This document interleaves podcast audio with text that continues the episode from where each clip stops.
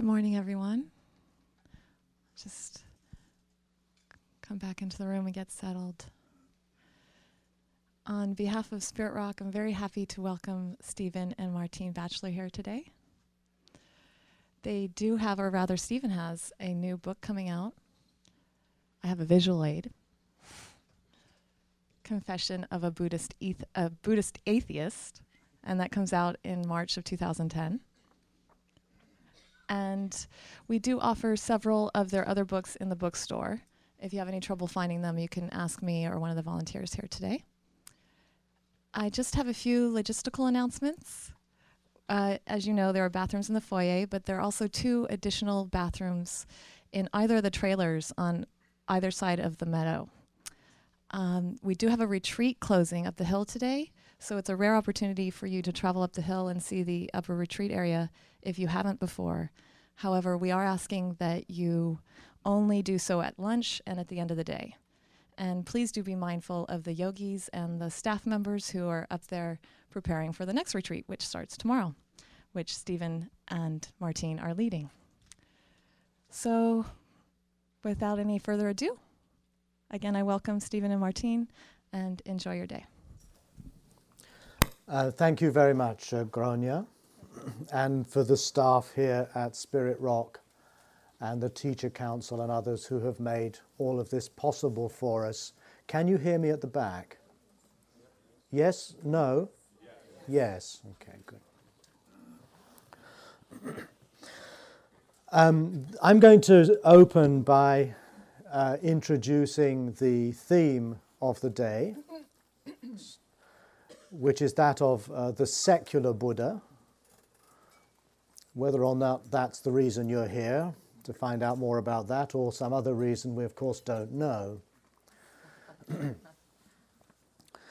uh, many years ago when I lived in England, I was once invited to a conference hosted by the Islamic uh, Centre in Oxford.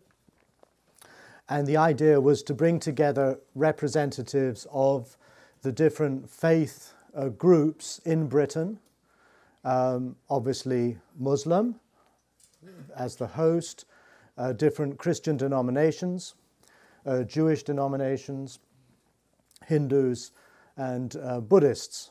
I think I was actually the only Buddhist. And the idea uh, was to come up with a, uh, a declaration, a joint declaration, in which people of faith would make a uh, explicit uh, stand together against the rise of what was called godless secularism.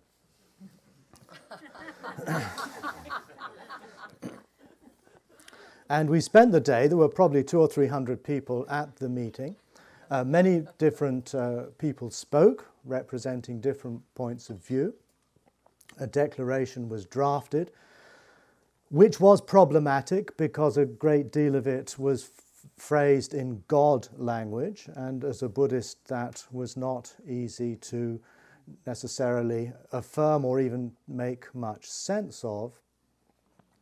But what struck me by the end of the day was that I felt less and less a part of such a, a movement, such a declaration. And I came to realize that actually I rather liked godless secularism. I didn't see it as so intrinsically problematic as many of the more traditional uh, faith-based representatives. And I think we perhaps need first to step back and ask what we mean by uh, secular or secularism. It's very often a term that is used as the uh, polar opposite of what may be called religious, a religious perspective and a secular perspective. The term secular, however, is often simply left as equivalent to non-religious. But if we look at the etymology of the word, we find that secular comes from the Latin word seculum, which means this age or this world, this place, this time, as opposed to a religious or, or spiritual perspective that sees this world or this place or this time as only a small uh, parcel of what is a much uh, larger sense of life, one that extends potentially to eternity. And this life is seen really as a, pr a preparation for either eternal heaven or hell in the monotheistic traditions, or in Buddhism and Hinduism, um, uh, and a potentially endless succession of death and rebirth. So the word secular, for me, refers specifically to a perspective that has its entire concern with uh, this world, this age in which we live. So when I use a word, an expression like uh, the secular Buddha, then I'm talking of a, a Buddhism, a practice of the Dhamma, that is concerned entirely with this world and has no interest in what may or may not follow what, uh, our own death, or perhaps even the death of this world at some end point in, in cosmic time. So it's a shift of emphasis, which is in a sense at odds with a great deal of religious thought, that places the entire concern here and now. And I don't see this as somehow a, an abandonment of the primary concerns of, uh, of human uh, value, whether that be religious or philosophical, that the entirety of one's practice as a Buddhist is focused on acknowledging and responding to the suffering that we experience on this world here and now. And that in a sense is all we can react, and that in a sense is all we can really be certain of. Whatever might occur after death is speculative.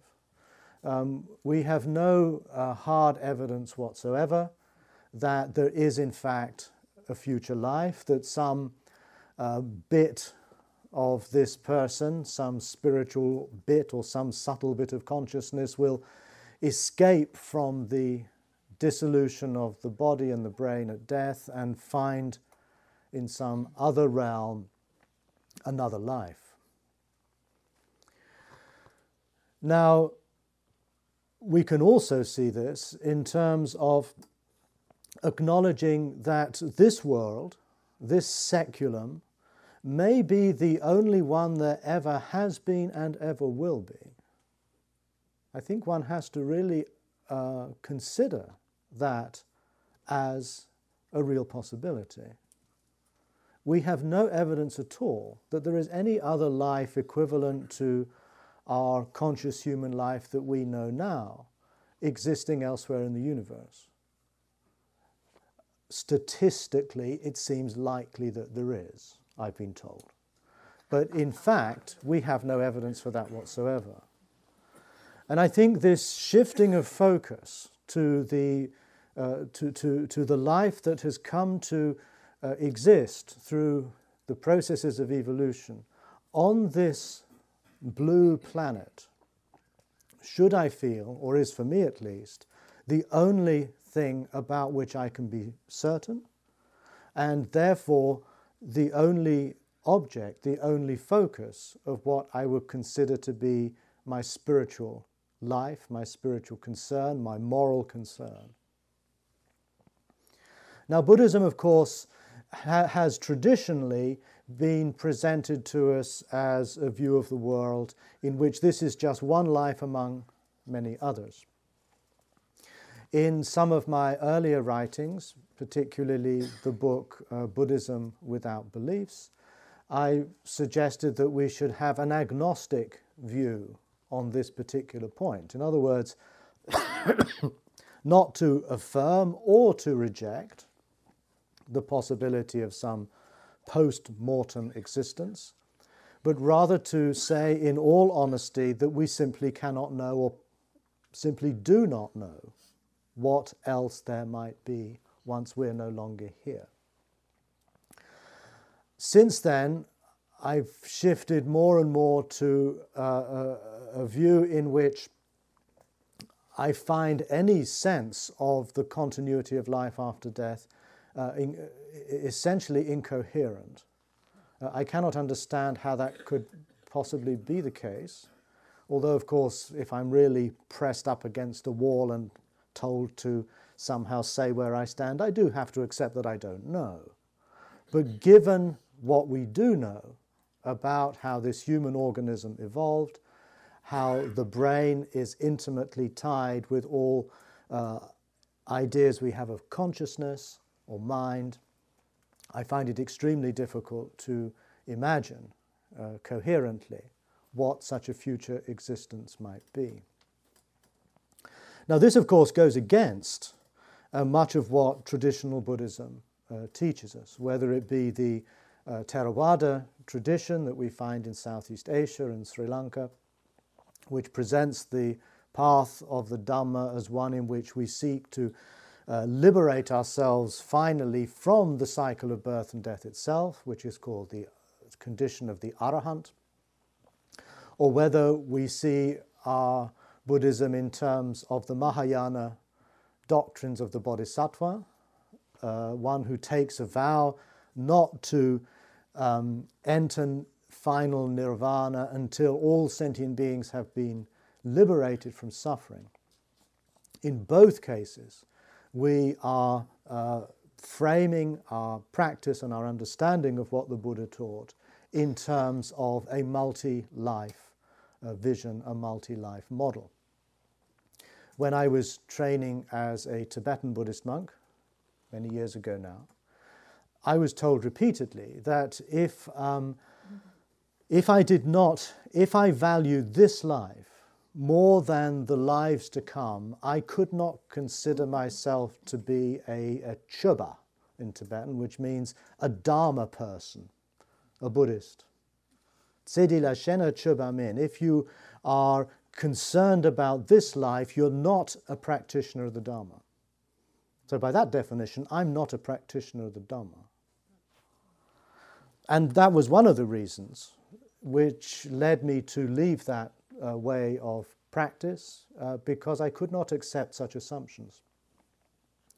Although there is, of course, enormous emphasis in the Mahayana traditions on compassion and loving kindness, it is still all somehow tied to a multi-life worldview. And from a multi-life perspective, um, I think one is forced into uh, uh, having to accept that even if life on this planet ceased through, let's say, nuclear catastrophe or environmental disaster, at some level it wouldn't really matter, because all forms of sentient life would be reborn somewhere else according to their karma. In other words, of course, we should practice as much as we can to cherish life and preserve life, but if it all does end up in catastrophe, we can have that reassurance that nothing will really die. Sentient life will simply get reborn in some other solar system according to the quality of its deeds. Now, in some respect, I therefore feel that the belief in an afterlife, be it a Christian heaven or a Buddhist nibbana, has something almost immoral about it. It uh, prevents us from, or it, or it leaves an escape route, a wormhole, um, from which we are, are, are enabled not to give of ourselves totally, one hundred percent, to a response to the sufferings that we know for sure occur in this world. Now, this thinking has led me more and more back to um, trying to discover and to find out what was the Buddha's take on all of this. What would the Buddha have said were he to suddenly reappear in California today? The, uh, th th this has led me not only to a, an attempt to try to reconstruct the Buddha's life in the historical, social, economic conditions of his time, to try to recover something of Siddhartha Gautama's humanity. What was his life like when he lived on earth? And we can reconstruct that in quite some considerable detail, much more so than we might expect, in fact. And we find a person here who is very much implicated and involved in the tensions and the conflicts of his family, of the political life of his time, of the religious life of his time.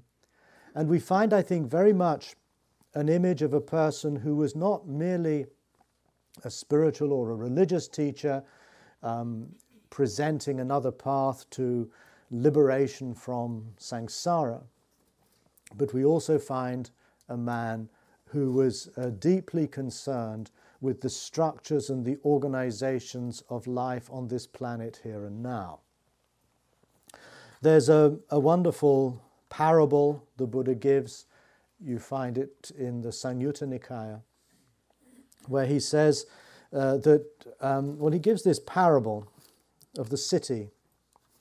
He says, suppose, monks, a man wandering through a forest would see an ancient path, and he would follow it, and he would see an ancient city, an ancient capital that had been inhabited by people in the past, with parks, groves, ponds, and ramparts, a delightful place. And then that man would inform the king or a royal minister and say, know that while wandering through the forest, I saw an ancient path, and following it, I found an ancient city. Renovate that city, sire. Then the king or royal minister would renovate the city, and sometime later that city would become successful and prosperous, filled with people, attained to growth and expansion. The Buddha then explains what he means by this metaphor. He says that the, the path in the forest that he has uncovered and stumbled across almost is the noble eightfold path traveled by the Buddhas of the past. And the city, the ancient ruined city that to which this ancient path led, he compares to the Four Noble Truths. In other words, he sees the Four Noble Truths, which if we think of them as tasks rather than propositions to believe, entail fully knowing dukkha, suffering, letting go of grasping or craving or addiction, experiencing the cessation of craving, the stopping of craving, and that then allowing the creation and the cultivation of the Noble Eightfold Path. So the Buddha sees the Four Truths here not as a way to, for us to realize nirvana, but rather as the, uh, a, a template for another kind of civilization, another kind of city. Remember, city or civitas is the precondition for what we call civilization. In other words, a degree of, um, of human organization, both social, political, economic organization, that can enable people to flourish by increasing divisions of labor, by creating conditions for the emergence of culture, for philosophy, for religious and spiritual practice, uh, uh, for, for the arts, and so on. From this metaphor, we have a picture of the Buddha as someone who sees his teaching, who sees his path, the Eightfold Path, leading not to nirvana, the cessation of suffering, but rather seeing his path as leading to another kind of, of city, civilization, another way of living together on this earth.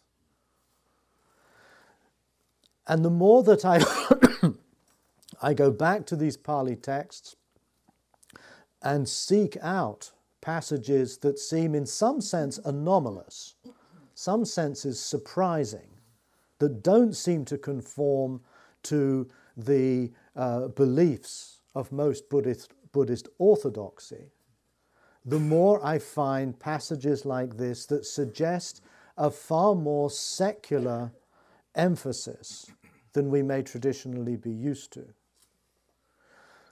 One of the um, strategies or means of interpretation that I've adopted is to try to distinguish what we find attributed to the Buddha in this early canon from what was already more or less the worldview of people at his time.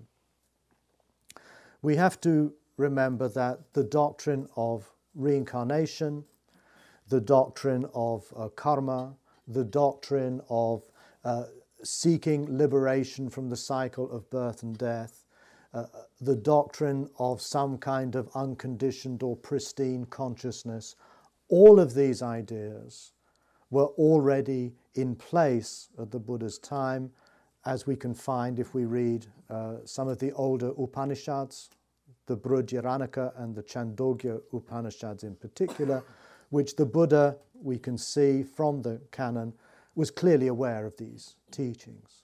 So whenever we find uh, in the Buddha's uh, uh, discourses uh, passages that could just as well have been said by someone within the Brahmanic tradition, we can respectfully put that to one side.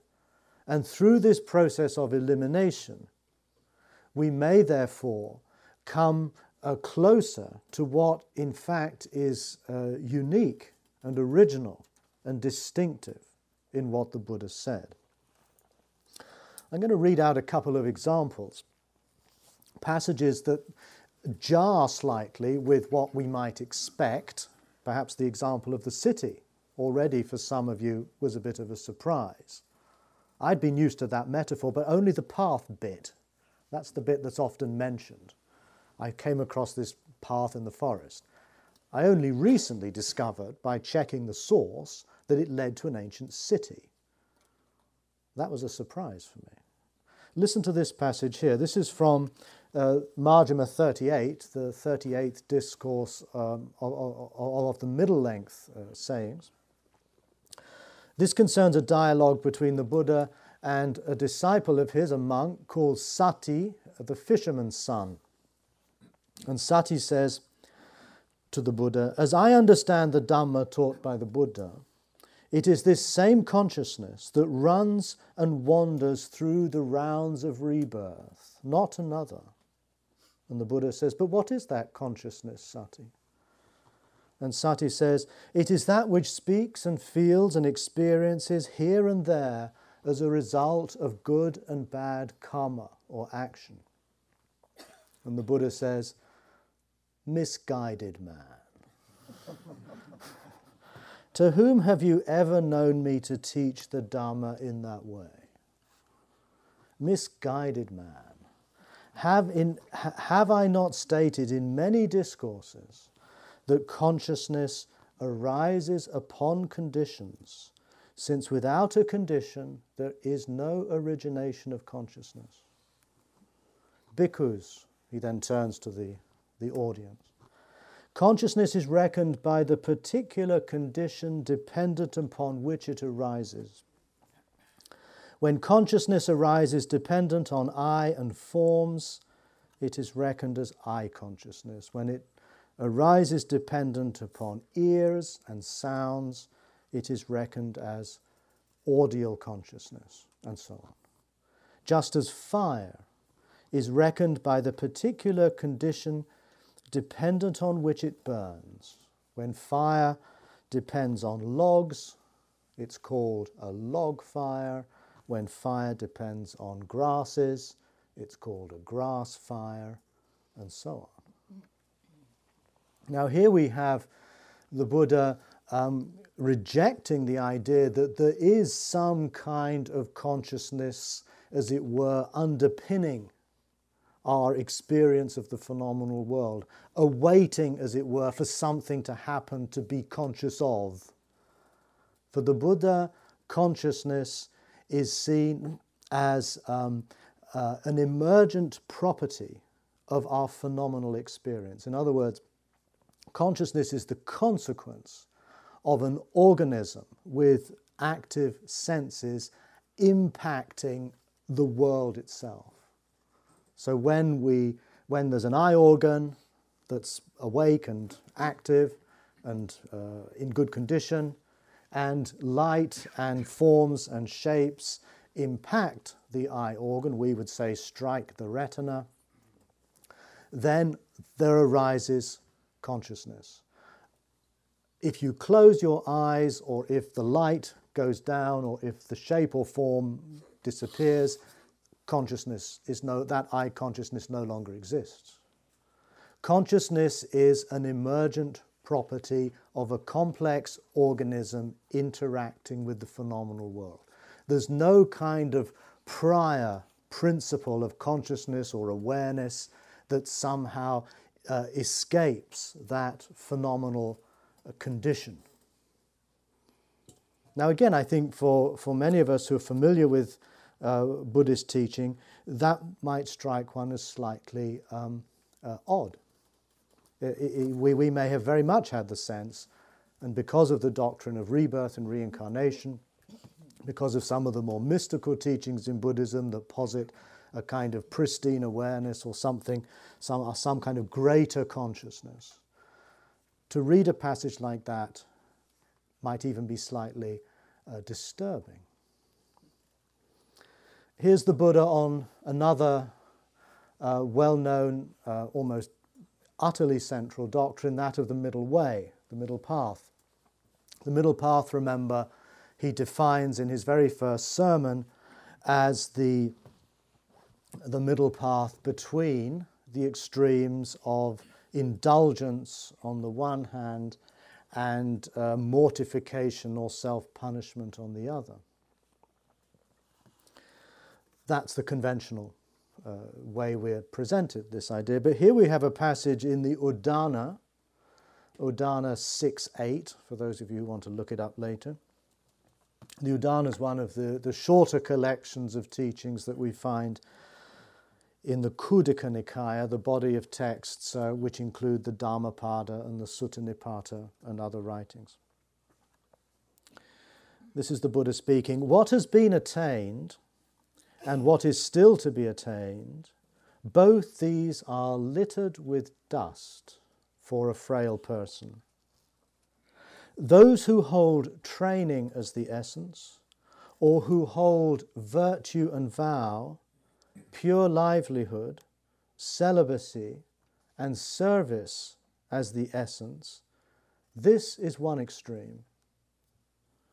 And those with such theories and such views as there's nothing wrong in indulging sensory desires, this is the other extreme.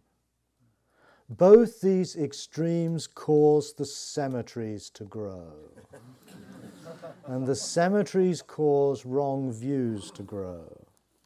By not penetrating these two extremes, some hold back and some go too far. Now, again, we don't expect the Buddha to describe virtue and vow, pure livelihood, celibacy, and service as an extreme. In fact, the word, the translation extreme is also slightly misleading. The word in Pali is anta, which means something more like dead end. The, the word anta means, uh, literally means end or limit, or um, uh, horizon, something that uh, constrains or, or limits one's experience. And the middle way, the middle path, is one that does not lead to dead ends. It's not a dead end, it actually goes somewhere. That is lost when we translate these as extremes. The idea really is that these are dead ends. The Buddha also calls Mara, the devil, as Antaka in many passages, which means the one who imposes dead ends. So we might understand that psychologically. Um, egoism, pride, attachment, aversion, grasping, craving, all of these are anta, they're dead ends. They might be forms of psychological activity that appear to be very active and very dynamic, but in the end, we find ourselves back where we started, in the same state of frustration, the same state of limitation from which we initially sought to free ourselves. And a great deal of human activity is in, a, is in the end a dead end. So the Buddha is suggesting here that his Eightfold Path is one that avoids the dead ends of both worldly indulgence on the one hand, in other words, a life dedicated to just getting more and more pleasure and getting rid of whatever we associate with suffering or pain, which, let's face it, is probably what we spend a lot, a lot of our time doing. And on the other hand, on the other uh, extreme, uh, the dead end of religion. The dead end of um, becoming, as it were, attached to, or becoming rather um, overly identified with the, princ with the precepts and the practices and the beliefs of a religious orthodoxy. Both the world and religion can be dead ends. Buddhism can be a dead end. Uh, and any religion can be a dead end. Rather than liberate us, rather than offer us a, a framework in which our human life can flourish, it begins to restrict it, and we become tied down to um, a rather um, uh, excessive uh, commitment to certain truths, to certain doctrines, to certain forms of life and forms of behavior, which become restrictive. So the middle way, the Eightfold Path, seems to suggest a way of life that is actually far more challenging than we might uh, expect from the usual definition. In other words, we don't indulge in sensory pleasure, but then on the other hand, we don't do self-mortification exercises like standing on one leg for fifteen years or staring at the sun, which frankly I don't think anyone of us will be attracted to anyway.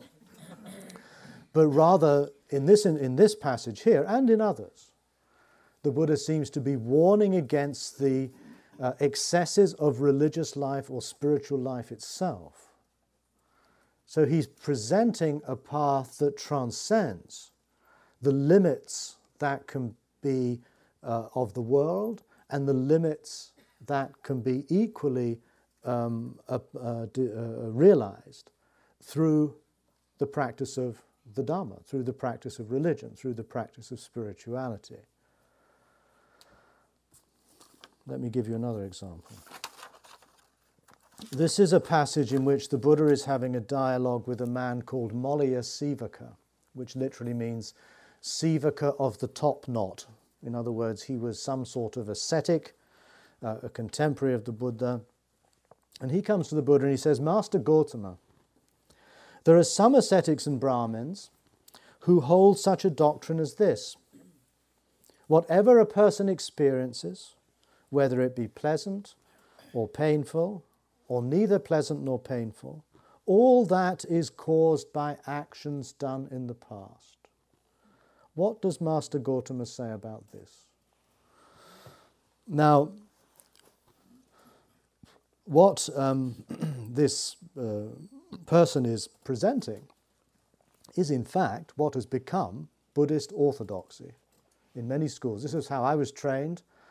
Uh, as a monk, that our subjective experience, our Vedana, the feeling tone, as it's sometimes translated, in other words, that whole subjective experience of pleasure and pain and everything in between, that is the consequence of one's past karma, one's past actions. Now, the Buddha replies, and he says, some feelings, Sivaka, arise here originating from bile disorders.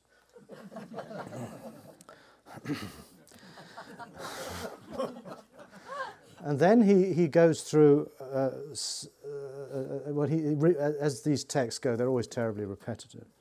Um, and anyway, so I'll just list all of the things that he says. Some feelings, Sivaka, arise here originating from bile disorders, some from phlegm disorders, some from wind disorders, some from an imbalance of the three, some are produced by a change of climate.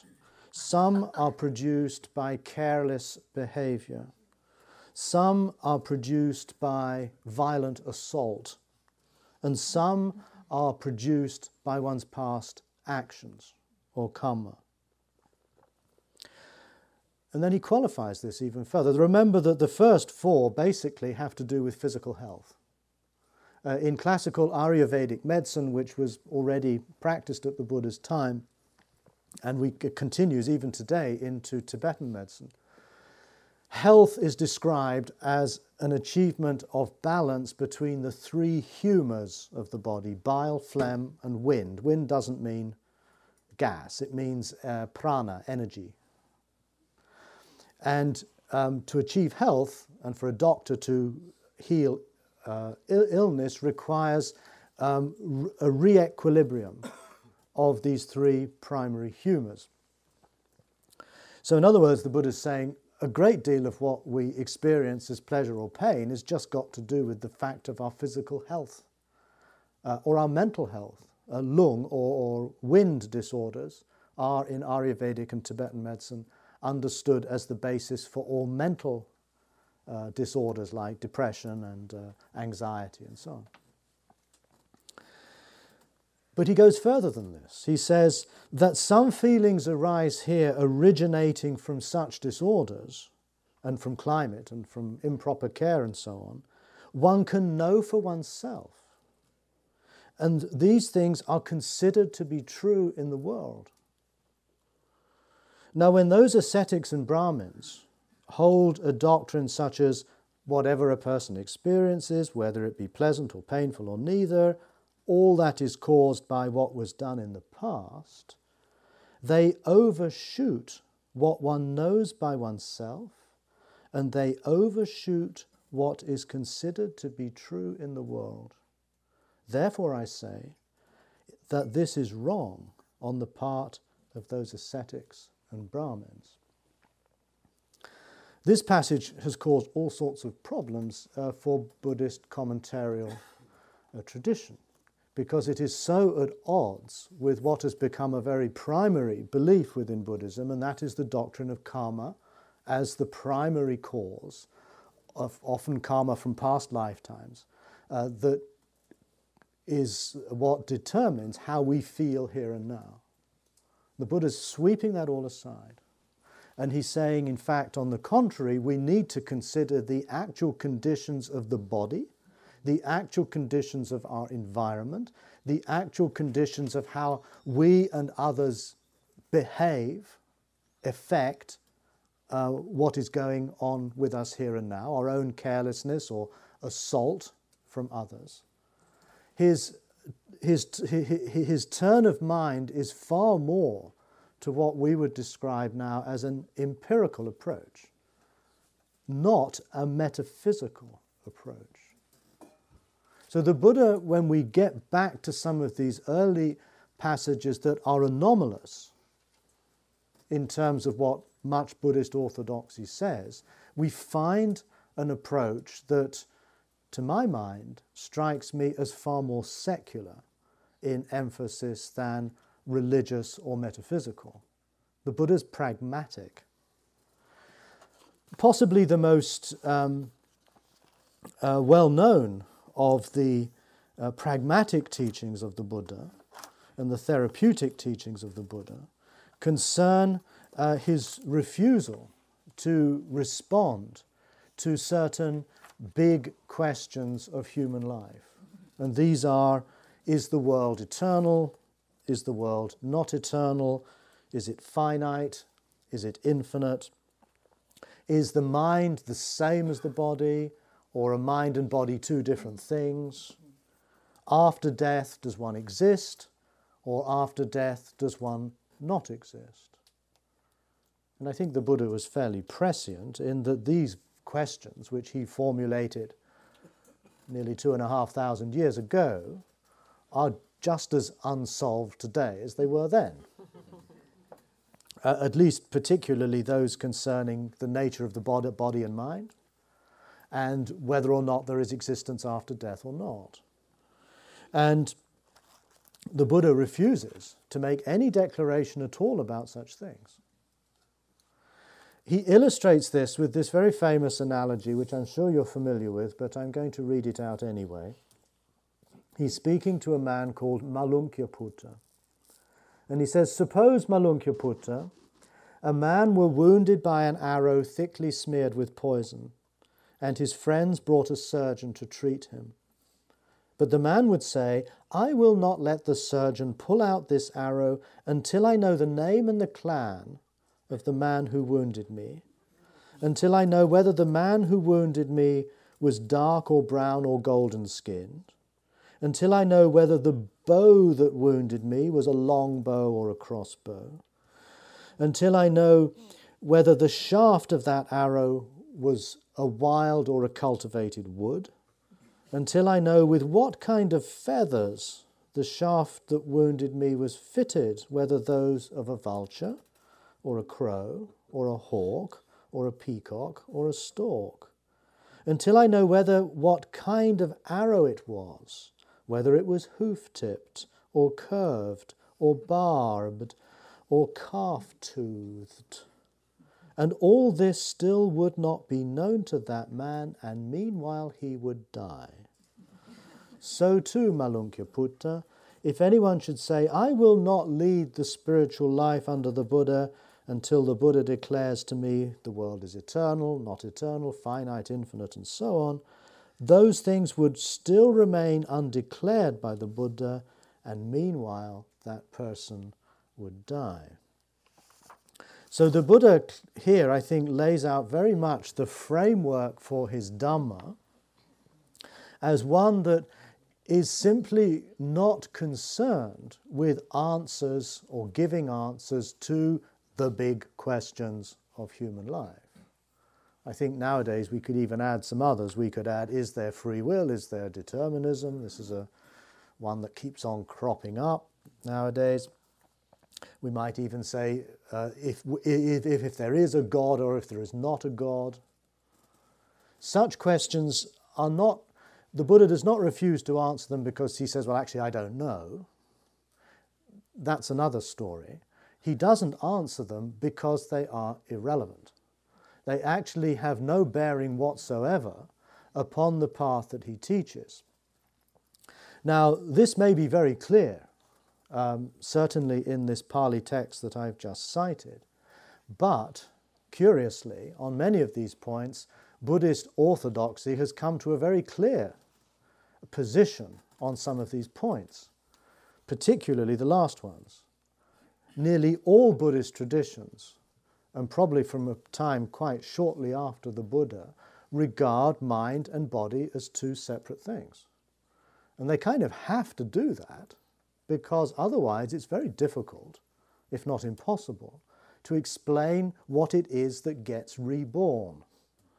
If at physical death the mind uh, de- uh, uh, decomposes just as the body does, then there's nothing left to be reborn. You therefore need to posit something, usually some kind of subtle mind, that gets reborn and carries with it the karma of past lives. So in the Theravāda school, in Buddhaghosa, they speak of the Bhavaṅga citta, the rebirth consciousness. In the Tibetan and in the other Mahayana schools, usually you get some form of subtle mental consciousness, or you get the ālaya-vijñāna, the, the foundation consciousness, or you get a subtle mix of mind and energy in the Vajrayana. Nonetheless, something is posited as escaping the collapse and the death of the body. And yet the Buddha is quite clearly saying, don't go there. It doesn't matter. It's not of any primary concern. So, again, just following on in the same text, the Buddha continues, therefore, Malunkyaputta, remember what I have left declared as undeclared, and remember what I have declared as declared. And what have I declared? I have declared, this is suffering, this is craving, this is cessation of craving, and this is the Eightfold Path. These things I have declared. And why have I done so? Because they are beneficial. They belong to the fundamentals of the Brahmacharya, the spiritual life. They lead to dispassion, to cessation, to peace, to direct knowledge, to awakening. That is why I have declared them. So here we come back to the same idea the Buddha declares in the parable of the city. What he has declared are the Four Noble Truths.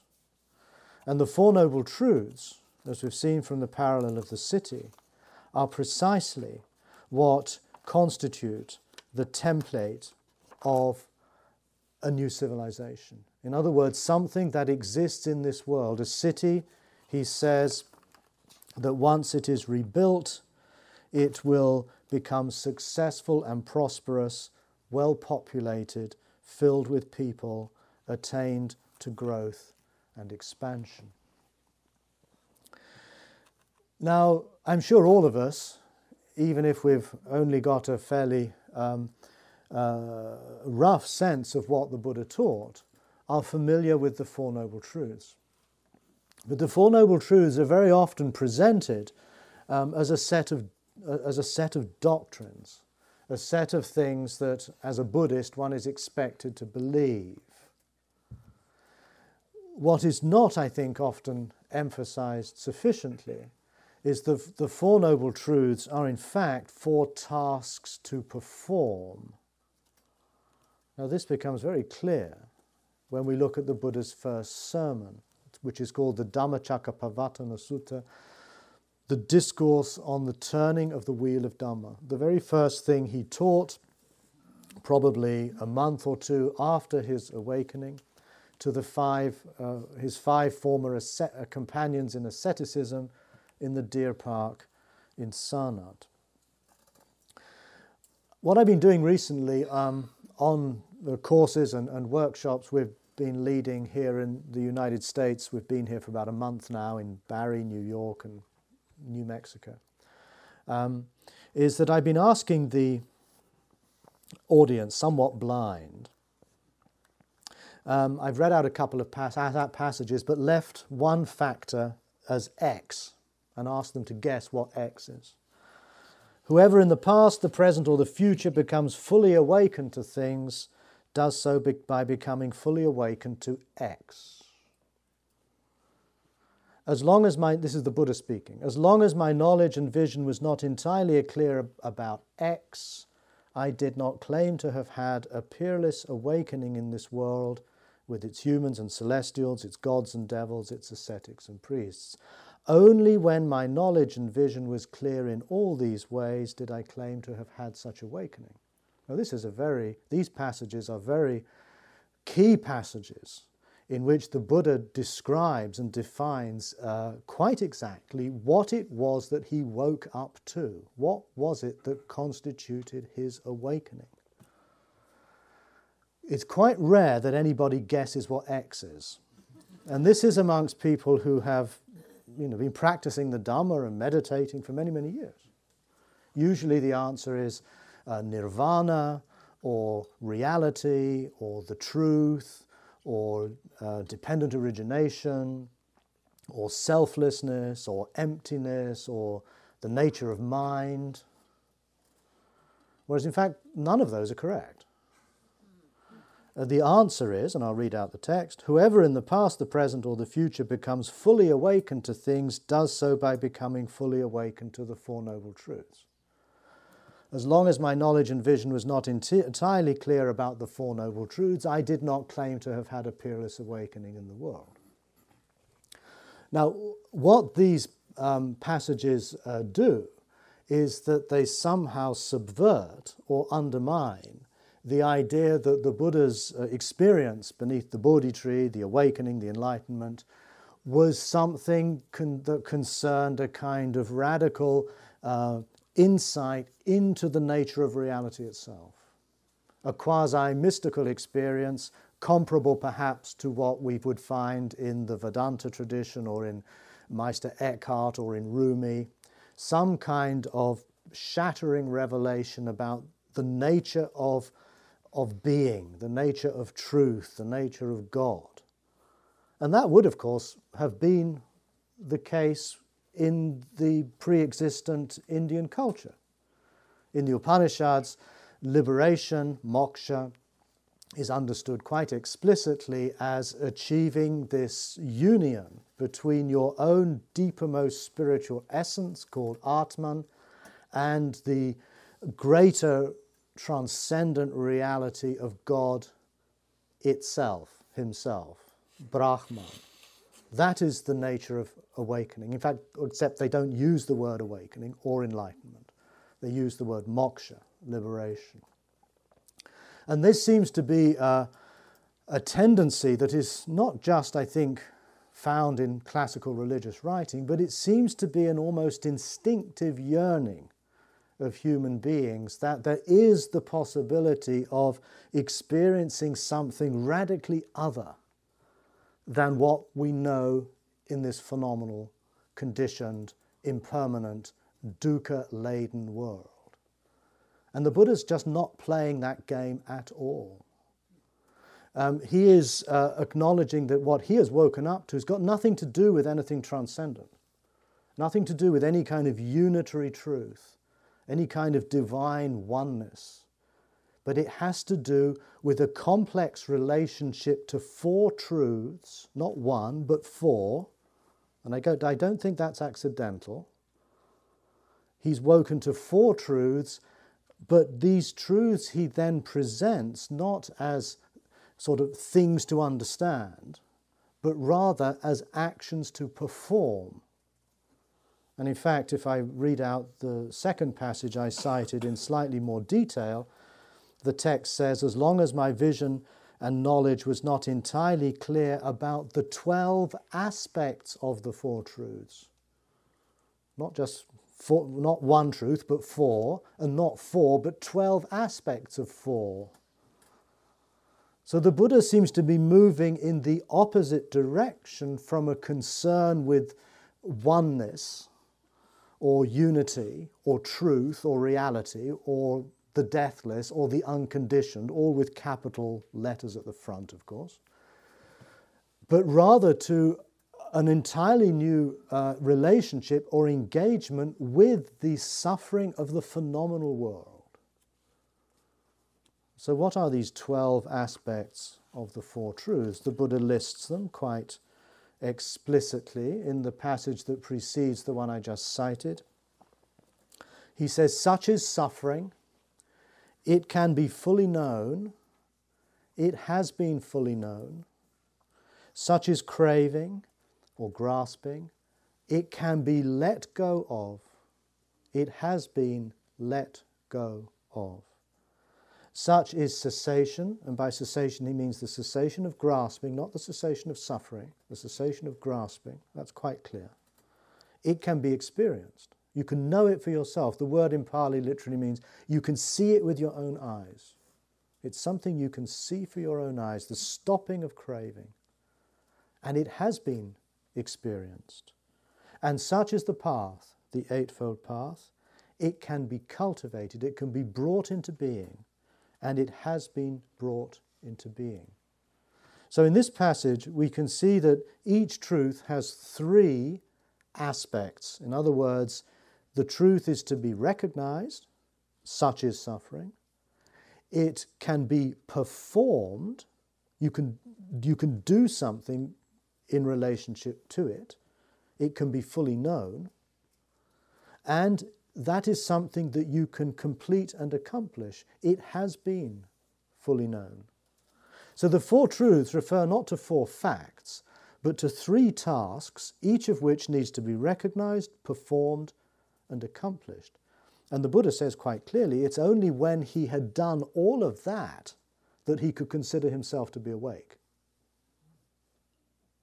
In other words, his, he's describing his awakening not as any kind of, of privileged state in which he has had a, a, a kind of non-ordinary glimpse of some higher reality or some ultimate truth. Remember, again, in the Pali Canon, the Buddha never once uses the word ultimate truth or relative truth. Those terms came along later, and in a sense were the biggest conceptual disaster that ever happened to Buddhism, because they split reality into two. A real, the real, real reality, which is emptiness or selflessness or something, as opposed to the conventional relative truths of the world. The Buddha doesn't think in that way. He never speaks in that way. Instead, he presents his awakening as an awakening not to a state or to a deeper truth, but to a process, a process of actions, an a fully knowing of suffering, which leads to a letting go of grasping, and the letting go of grasping leads to the stopping, or moments at least, at which that grasping stops, and in the stopping of that grasping, there emerges the possibility of another way of life, which engages the whole of our humanity, how we see the world, think about it, speak, act, work, focus our energies through our efforts, our commitments, our resolve, attend with mindfulness and recollection to what's happening, and to concentrate and focus our minds in meditation. The Eightfold Path. And the Eightfold Path, as we saw from the analogy of the city, is something that leads to the Four Noble Truths. So what we, are, what we find in these passages is a description not of arriving at some sort of final enlightened state, of some transcendent truth, but rather we find an ongoing, endless feedback loop of life presenting itself to us, our embracing it, our knowing it, which leads to a deepening of our experience of this world and of our own inner world, which leads to a reordering of our priorities. We're no longer concerned just with getting what we like, getting rid of what we don't like, in other words, desire and hatred. And that allows the conditions for such habits to begin to fall away, to be let go of, to stop, and in that stopping, a space opens up in which we enter the stream, what is called sotapatti, stream entry. But when the Buddha asks, what is the stream? He's talking to Sariputta. He says, Sariputta, we talk of the stream. What, Sariputta, is the stream? And Sariputta replies, the stream is the Noble Eightfold Path. And so the stream entry is what occurs between the third and the fourth Noble Truths. The fourth Noble Truth is the stream. And it's not just some spiritual, some spiritual practice, some spiritual inner thing. It has to do with everything that constitutes your life on this earth. So we find, therefore, that the, the, the Eightfold Path leads to the Four Truths, the fourth of which is the Eightfold Path, which leads to the Four Truths, the fourth of which is the Eightfold Path. We find a process. We find a living stream of practice, of thinking, of working, of acting, which, when performed in community, when performed together, with those who are similarly committed, creates the, the seedbed, the beginnings of another kind of culture, another kind of civilization. Not some remote sort of mystical transcendence, but rather another way of living together in this world in direct response to the suffering of this life and engaging with that. Engagement is not some kind of optional extra for some Buddhists, engaged Buddhists. Engagement is there right in the practice of the First Noble Truth itself. That the fully knowing of suffering is not just about knowing in your own anxieties and neuroses. That's part of it. But as we extend our knowing of suffering, it goes way beyond one's own personal discomforts and so forth, and extends to the suffering of the world itself in all aspects. That, that is what is meant by fully knowing it, fully, both with depth, by understanding these things from a deeper space within oneself of mindfulness, of concentration, but also of width and breadth. So wisdom, compassion, love are implicit within the First Noble Truth, the practice of the First Noble Truth, which leads to another way of living. And that, I suppose, um, and again I've covered a lot of texts and materials and perhaps not in sufficient detail, um, is what constitutes my, the basis of my understanding of what a secular Dharma might be, one that is concerned with the suffering of this seculum, of this world, of this age, of this time. And just as the Buddha in his age and his world and his time presented this, I think, extremely coherent but also profoundly challenging uh, te teaching, I think one of the great challenges for our time is to go back to the sources of the Buddhist tradition in order to rethink Buddhism from the ground up, and to do so in such a, a way that we find for ourselves a personal and a, a communal framework uh, for living in this way in which our deepest potentials are realized, and in which we are able individually and collectively to respond to the extraordinary suffering that we only have to open today's newspaper to know about. So it's eleven o'clock now. You've been listening to me for an hour. Um, let's have a period of uh, walking outside, um, trying to keep silent through this morning session and likewise the afternoon session, although we'll, well, we won't have silence during the lunch break. I'd suggest that we go outside, or we stay in here if we find it too cold or anything outside, and just slowly practice walking, or if we prefer, just to sit on a bench, just to try to gather our attention. And then we'll meet back here at half past eleven. Will there be a bell? Yes. Yes, there'll be a bell. So at about twenty-five past eleven, there'll be a bell. We'll gather back in here, we'll have a period of meditation, and we'll conclude this morning with a discussion. Thank you. Thank you for listening. To learn how you can support the teachers and Dharma Seed, please visit dharmaseed dot org slash donate.